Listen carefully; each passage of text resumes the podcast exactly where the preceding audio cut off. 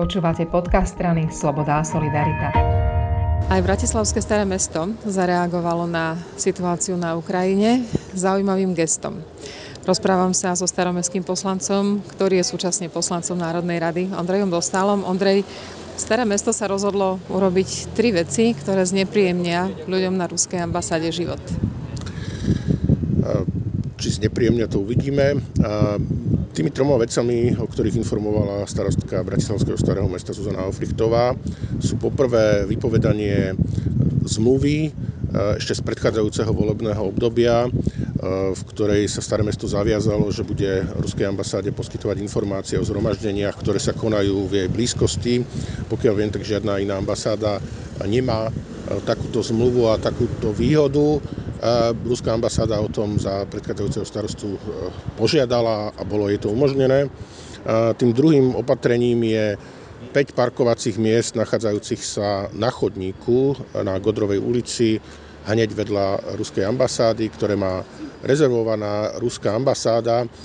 A v podstate celý chodník je zabratý, zabratý parkovacími miestami, e, takže aj e, túto rezerváciu Bratislavské staré mesto ruší ruskej ambasáde a ich auta budú musieť parkovať iba vnútri.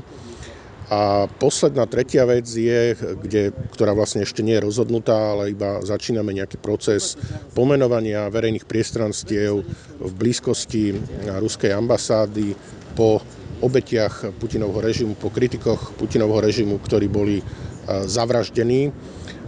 A to teda Boris Nemcov a Anna Politkovská tá konkrétna forma e, ešte zatiaľ nie je rozhodnutá, lebo to musíme prediskutovať, musíme to prediskutovať s poslancami e, miestneho zastupiteľstva, s poslancami mestského zastupiteľstva, s názvoslovnou komisiou, nájsť zhodnú formu.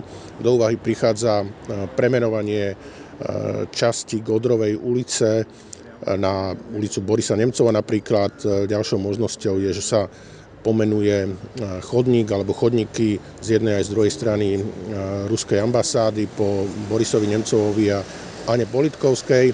Musíme preveriť aj tie právne možnosti. E, je to vec, o ktorej uvažujeme už dlhšie. Pri najmenšom v roku 2020 s takouto myšlienkou sme sa pohrávali je to, ja si to neviem úplne predstaviť, že ruská ambasáda bude stať na takej ulici. Je možné, že pôjdu mať ambasádu inde, lebo je to úplne paradoxné. Neviem si predstaviť, že niekto z ruskej ambasády dáva niekomu kontakt a prídete na ulicu Borisa Nemcová a my tam máme ambasádu. Neboli by sme jedinou e, metropolou demokratického štátu, kde sa to stalo. Niečo podobné sa stalo napríklad v Prahe, kde e, tie priestory sa premenovali na, na námestie Borisa Nemcova sa presťahujú, tak sa presťahujú.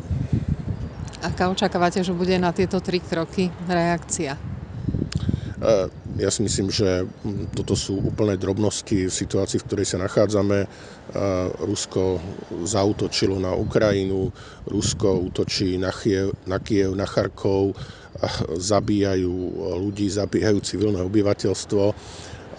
Myslím si, že demokratický svet má podporiť Ukrajinu, majú podporiť čo najviac materiálne, finančne, aj vojensky pri najmenšom dodávkami zbraní a vojenského materiálu, aby sa Ukrajina dokázala ubrániť. Je potrebné riešiť humanitárnu krízu, obrovské množstvo utečencov, poskytnúť im tu útočisko, poskytnúť im tu čo najlepšie podmienky. A toto sú také drobné symbolické gesta, ktoré možno trochu zabolia pracovníkov ruskej ambasády, ale tak možno ani nie, lebo ak by napríklad došlo k vyhosteniu časti z nich alebo zniženiu stavu, tak nebudú potrebovať ani toľko parkovacích miest. Som si to povedal, že to sú také drobné gestá, ktoré možno len počiarkujú to, že sme v klube Good Guys, takí tí, ktorí ešte ctia pravidlá. Prečo si myslíte, že aj takéto drobné gesta majú zmysel? Z dlhodobo myslím, že aj drobné gesta e, majú zmysel. Poviem možno dva príklady z minulosti. Keď v roku 2015 zavraždili e, Borisa Nemcova, tak e, v deň jeho pohrebu sa vo viacerých európskych mestách konali zhromaždenia pred ruskými ambasádami nazvané Sviečka za Borisa Nemcova. My sme také usporiadali s už nebohým Jurajom Kušnierikom a odtedy takmer každý rok sa snažíme pripomínať si, pripomínať si výročie zavraždenia Borisa Nemcova ako jedného z najvýznamnejších kritikov Putinovho režimu. A, a na začiatku to bolo zhromaždenie, kde sa zišlo pár ľudí, ktorých bolo možné zrátať možno na prstoch e, dvoch, troch, štyroch rúk. A dnes tie protesty pred e, ruskou ambasádou e, sú veľké najmä v súvislosti s, s vojnou na Ukrajine a možno, že dostanú završenie tým, že, že bude veľvyslanectvo Ruskej federácie sídliť na ulici Borisa Nemcova.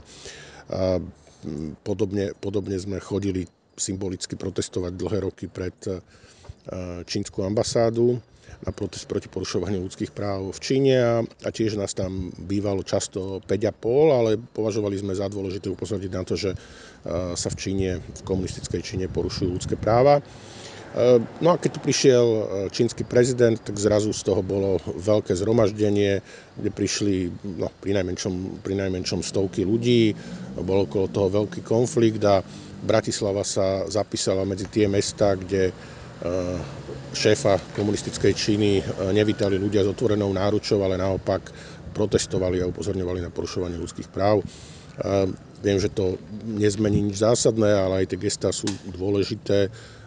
Oceňovali to naši disidenti v v období, keď e, bojovali proti komunistickému režimu v Československu, tak akékoľvek gesta solidarity vnímali ako veľmi dôležité, tak e, v podstate iba splácame dlh, ktorý máme voči ním.